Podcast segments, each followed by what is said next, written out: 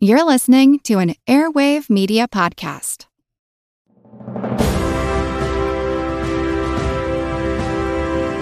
Hold your ears, folks. It's showtime. People pay good money to see this movie.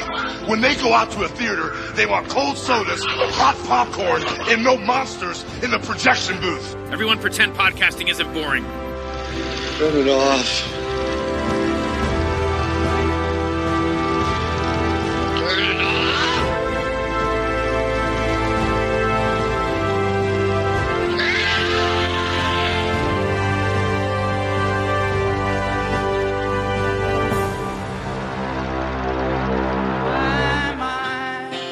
This is Jack Nicholson. Uh, I want to recommend a movie that I'm not in, that I have nothing to do with. I'd like to uh, tell the people about a movie called Out of the Blue, directed by Dennis Hopper. It speaks honestly from the heart of a 15 year old girl. Its uh, milieu is the punk scene. For a young person who sees this film, I absolutely know it may knock them back. They're going to know it's about a real reality that haven't really been exposed on film before.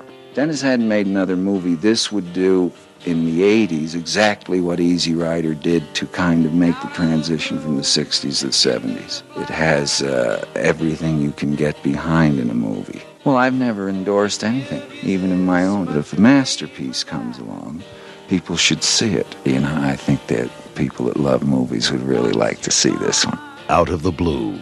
Rated R. Under 17, not admitted. Hey, folks, welcome to a special episode of the Projection Booth. I'm your host, Mike White.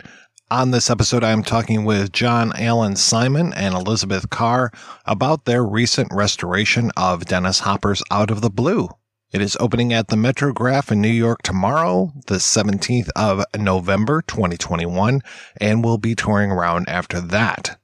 If you got a local art house, be sure to ping them and let them know that you want to see Out of the Blue. Enjoy the interview. I'm very curious how you got together and, and started to be a production team. Well, we're a couple. We're married. Elizabeth's an amazing actor, and we met through her theater company here in Los Angeles that she was chairman of for a number of years called Classical Theater Lab.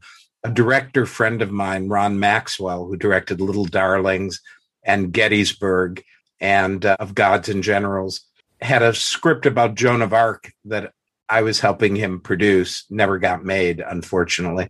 But he did a stage reading of it, and Elizabeth and I met through that. He did it with her theater company. So that's how we met. And I said to Elizabeth at a certain point, Hey, you're not making any money doing indie theater. Why don't you join me in indie film where you can also not make any money? Besides being an actor, I've produced a lot of shows back when I lived in New York. I'm talking off off Broadway sorts of things. But then when I came to Los Angeles with Classical Theater Lab and Pacific Resident Theater and some other really wonderful theater companies, I did produce some shows and always finished in the black. So I'm not making a lot of money, but I never really lost money. And John directed me in a couple of those productions, particularly two wonderful Oscar Wilde productions, A Woman of No Importance and An Ideal Husband. And he was right. Uh, what I was doing in indie theater, I could be doing in film. And I had a great mentor with John. I had a great theater mentor, Rosemary Harris. And now my mentor became John Alan Simon, who's like a Swiss Army knife of, of producing. Besides being a wonderful writer and director, he knows the distribution and producing. So became a producer on our Philip K. Dick adaptation that John wrote and directed, Radio Free Albemuth. And I think there were some things I did that I just didn't know any but better. And another time when we can go deeper into stories, I can tell you some of those. But because I didn't know you couldn't really do it, I just did it. And I think that kind of attitude is what you need sometime when you're producing, particularly at the indie level. But yeah, so here I am. And I've actually now spent more time behind the camera than in front of it. And I love it. It's kind of fun to help get the sausage made in a creative and, and beautiful way. Now, I supported the Radio Free Al, Al Albemuth. Albemuth. That's the title. I supported that on Kickstarter, and then I eventually found out about the Out of the Blue project, also from Kickstarter from when you guys started that. How did you get involved in this restoration of Out of the Blue? I was a film critic in New Orleans, and I met this older guy who had a TV show in which he came on in a very pompous way. Everyone I knew hated him and made fun of him. He wore a powder blue tuxedo with a ruffled shirt, and it was on an you know little scene indie television station. And one night I was I was working for the newspaper down there, and one night he called in. He'd been bitten by a rat at a downtown movie theater. So I met him and interviewed him about being bitten by the rat, and we became friends. And I found out he was like 30 years younger than anyone thought he was. He just was prematurely white, had all this energy. It had produced a movie in New Orleans with the director Noel Black, who'd done Pretty Poison, that got shelved and he had tried to distribute this Hammer film that with Peter Cushing that had been didn't get anywhere with everything he'd gotten involved with had turned to had turned it was like Trump Trump really in a way had died. Everything he touched had died. But he had this kind of obscure knowledge of these films that were sitting on the shelf. And one of them was The Wicker Man. So he and I got Warner Brothers to send us a print. They had tested it in drive-in theaters. We had to do the re-edit back to the director's cut. And it was a huge indie success. And he and i parted ways for reasons that now i sort of he was a lovely guy but he you know he tried to tried to do too much and didn't have any way really to support himself. So you know we were kind of hemorrhaging money that we had raised privately. And i went out and picked up this movie the rights called full circle which was from a Peter Straub novel, an amazing performance by Mia Farrow. We opened, I opened then in New York, and Time Magazine ended up doing an article about me as this guy rescuing lost films. And I was deluged with all these unreleased movies that I dutifully watched. And one of them was out of the blue. I fell out of my chair at how amazing it was, laughing, just the dark humor of it. It's kind of my sense of dark humor. And uh, I got in touch with the warring filmmakers and financiers. They were warring because it had been done as a tax write off movie, because under Canadian rules back in the 80s, you could invest $10,000 in a movie if you're a doctor or dentist and write off 50,000 on your taxes. It was very abusive, but it helped the film industry happen in Canada. And I met with Dennis and said, look, I'll take the movie out. You know, we really don't have any money. We're going to do this on a shoestring. You're going to have to be basically my partner in it. And uh, we did. And we, we had this amazing limited success with it, but we couldn't get too many theaters to play it. Landmark theaters hated it, even though we broke the house record at the Coolidge Corner Cinema in Boston. The the bookers for Landmark wouldn't book it in the art house theaters they had. And so it played, you know, like a dozen small theaters did really well, garnered an amazing reputation. Yeah, we ended up having the, the highest screen average playing New York the week we opened. The movie kind of gained this cult reputation and influenced people who we're still discovering, who think it's a masterpiece. You know, one of the things we're doing for the disc release coming up after the theatrical release is I'm interviewing lots and lots of people because I love doing that as a former journalist. I still do a lot of uh, interviews for the Writers Guild and the British Film Academy and uh, SAG Foundation. And uh, yeah, just discovering all the fans of Out of the Blue, like Julian Schnabel, who's Dennis's friend, and Ethan Hawke, who loves the movie, and Scott Derrickson, who directed the big Marvel Doctor Strange. And then Elizabeth discovered two people who really came on board the journey with us for the movie. Natasha Lyonne and Chloe Sevigny are official presenters of the film. And how that came to be is driving home from a meeting on NPR, listening to Terry Gross, Fresh Air. Natasha Lyonne was talking about Russian Doll. And out of the blue, she starts talking about Out of the Blue. Dennis Hopper, man, what a director. Out of the blue, that film is extraordinary. Linda Manz, she's everything. Whoa, Dennis Hopper, that's what a director is. And thought, she's our people. How, how can we reach her? And Fortune smiled on us. And the next week at a Netflix luncheon we were invited to, Natasha was there. We introduced ourselves, told her what we were up to, that we wanted to restore the film and do a 40th anniversary theatrical re release. And she said, How can I help? And so they came in with some financial support. Natasha brought in Chloe, and Chloe, as you probably know, is did Gummo, Harmony Korine's film with Linda Manz. And in fact, Chloe, who's arguably maybe one of the biggest fashion icons we have in her cl- closet of many, which is a many splendored thing, is Linda Manz's jacket that she wore as CB and Out of the Blue with Elvis on the back. So Natasha and Chloe, they love this film. They love Linda Manz. And they are an example of people who love the film and, and supported John and I on this journey to get it, you know, restored and, and reseen and introduced to people who had never seen it before, as well as people who love the film, vaguely remember it, maybe have a gritty VHS copy of it. That's what fueled us. I was going to ask, as far as the elements of the film and how together they were and if there was challenges when it came to restoring it but i imagine that the biggest challenge that you guys had was just covid and that this was supposed to be the 40th anniversary and here we are talking the 41st anniversary going on the 42nd i mean that must have been really difficult for you well it depends how you count it's it's really the 40th anniversary of the us release because the movie sat on the shelf for two years, basically after it had premiered at Cannes in 1980. The elements, you know, we were fortunate. In 2010, the Cinematheque Francaise wanted to do a retrospective of Dennis Hopper. And this movie has always been beloved in France. And they helped underwrite the 35 millimeter negative restoration of the movie, which I did at Technicolor. And we also had some foundation support from the Thompson Foundation, which was an adjunct of Technicolor.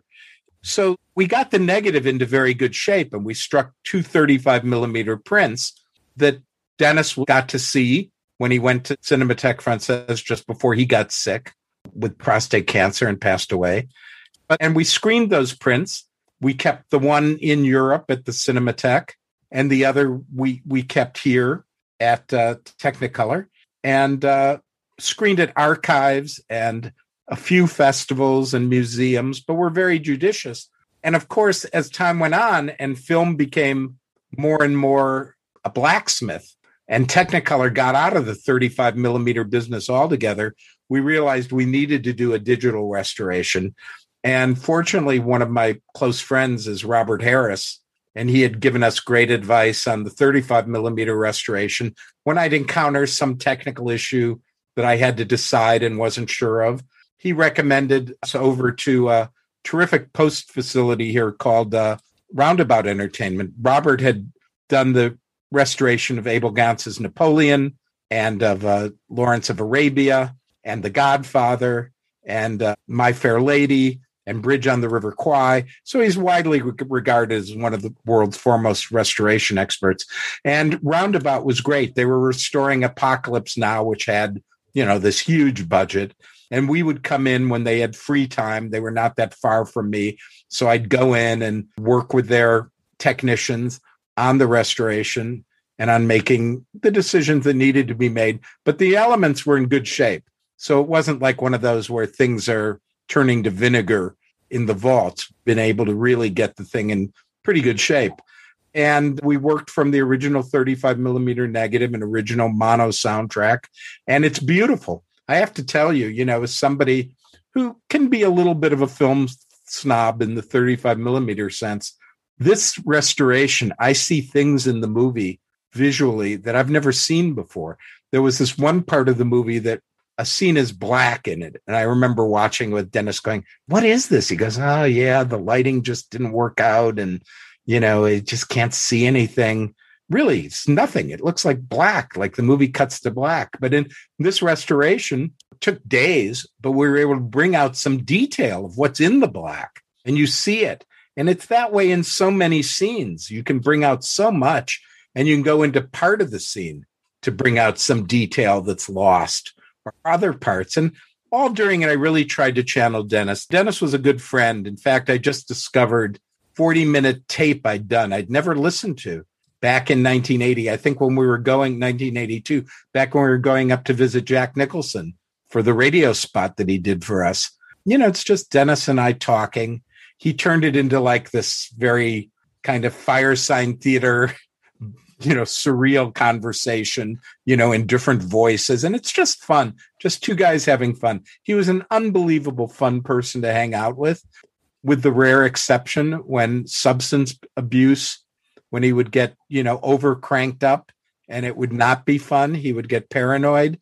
But he was at a stage of his life when I met him when he was really trying to get sober and was mostly sober and mostly just one of the most smart, articulate, compassionate, empathetic people you could ever imagine. And he thought I should direct. And I said, Yeah, you know, I'm a writer and I understand the editing room, but I just don't know anything about working with actors. And he said, I'll teach you what you need to know. And as we traveled, he did teach me a lot about the process of actors and acting. And he was a master. And out of the blue is a master class in acting. The performances, even people who don't like the movie have to admit these are three of the greatest performances they've ever seen on film. And I don't think Dennis, I mean, to direct yourself in the kind of raw, brutal, revealing, self lacerating kinds of performances that he gives is just astonishing to me and still is. What are the next steps with the film? Where is it playing and where can people keep up with it? Well, we open in New York on Wednesday, November 17th, which will be the premiere of the U.S. theatrical re release. And we're very fortunate to have a two week theatrical run at the Metrograph in New York City. Even as we speak right now, the film is opening in France. It's in cinemas and theater. Potemkin Films is our releasing partner in France. And British Film Institute, BFI, is our UK partner, and they plan on doing a theatrical re release in early 2022. All of these releases have been delayed only because of COVID and the pandemic closings. But John and I also plan on doing what he did with Dennis Hopper in the early 80s and playing other local cinemas. We've already had cinemas reach out to us. We're reaching out to them. We hope to play in at least 10, maybe even as much as 20 or 30 cinemas and art houses around the US and in Canada. And then after the limited theatrical release, the film will be available on disc, Blu ray, and DVD. And BFI is our UK partner. Severin Films is our disc partner for the US and Canada. I'm so excited about the disc extras, which will be somewhere between, I think, six or eight hours, because John and I tracked down all the people who are still with us that worked on Out of the Blue. And did you know that Doris Dick, one of the first female editors in Canada, was the editor of Out of the Blue? And there are all these other incredible women on the film crew, and John interviewed them all. So it's really great to hear their perspective of working with Dennis Hopper on this film, but also what it was like to be script supervisor, location person, production assistant, and editor, you know, in the 80s. As a woman, it was a different mindset. So, besides the people like John mentioned, the Ethan Hawke and Richard Linklater and other people who are fans of the film and Dennis. But yeah, we are excited about the theatrical release at the Metrograph and hope as many people as possible are able to see it in a cinema because it is quite beautiful. It really is. As raw and as bleak as this movie is, it's just beautiful. Almost every frame is almost like a photograph or, or a painting. Well, Dennis was a great photographer. And I, I want to add a couple other things about the extras is that uh, Pointed Sticks, who are the punk band in the movie, have reformed and are performing. And I did a, a lengthy interview with with the original uh, bass guitar player and vocalist and songwriter so it's it's just been really a great voyage of discovery. I've been able to use sort of my former talents or at least skill set as an interviewer to reach out to so many people and uh, learned a lot more about Dennis, talking to his very close friend Julian Schnabel, great filmmaker and great artist who, who was very, very close to Dennis, and Ethan Hawke, who was friends with Dennis and got to know him a little later in his life. So it's going to be kind of a portrait of Dennis, I hope from different stages of his life. We talked with the woman who edited the Taschen book of photographs that he did out of the 60s.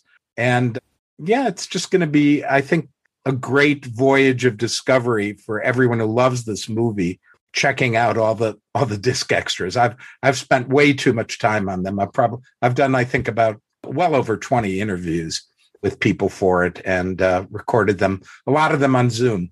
And with Philippe Mora, the terrific director who did Mad Dog Morgan, who I uh, produced a movie with quite a, quite a while ago that uh, I've actually never seen, but I've seen some of it.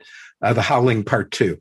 I just helped put the deals together on it back when I was more on the business end than the uh, writing, producing, directing end. But thank you for supporting uh, Radio Free Albemuth. Well, John and Elizabeth, thank you so much for your time. This was wonderful. Oh, our pleasure, Mike. We listen to your podcast. You do a great job.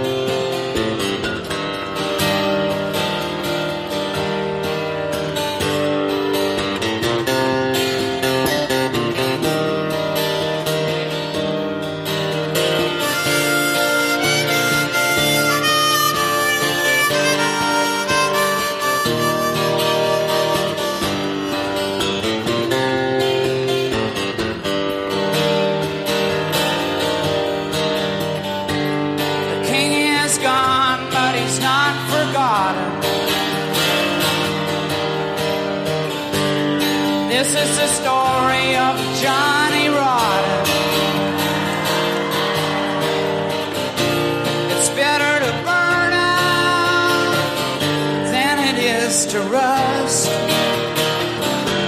The king is gone, but he's not forgotten.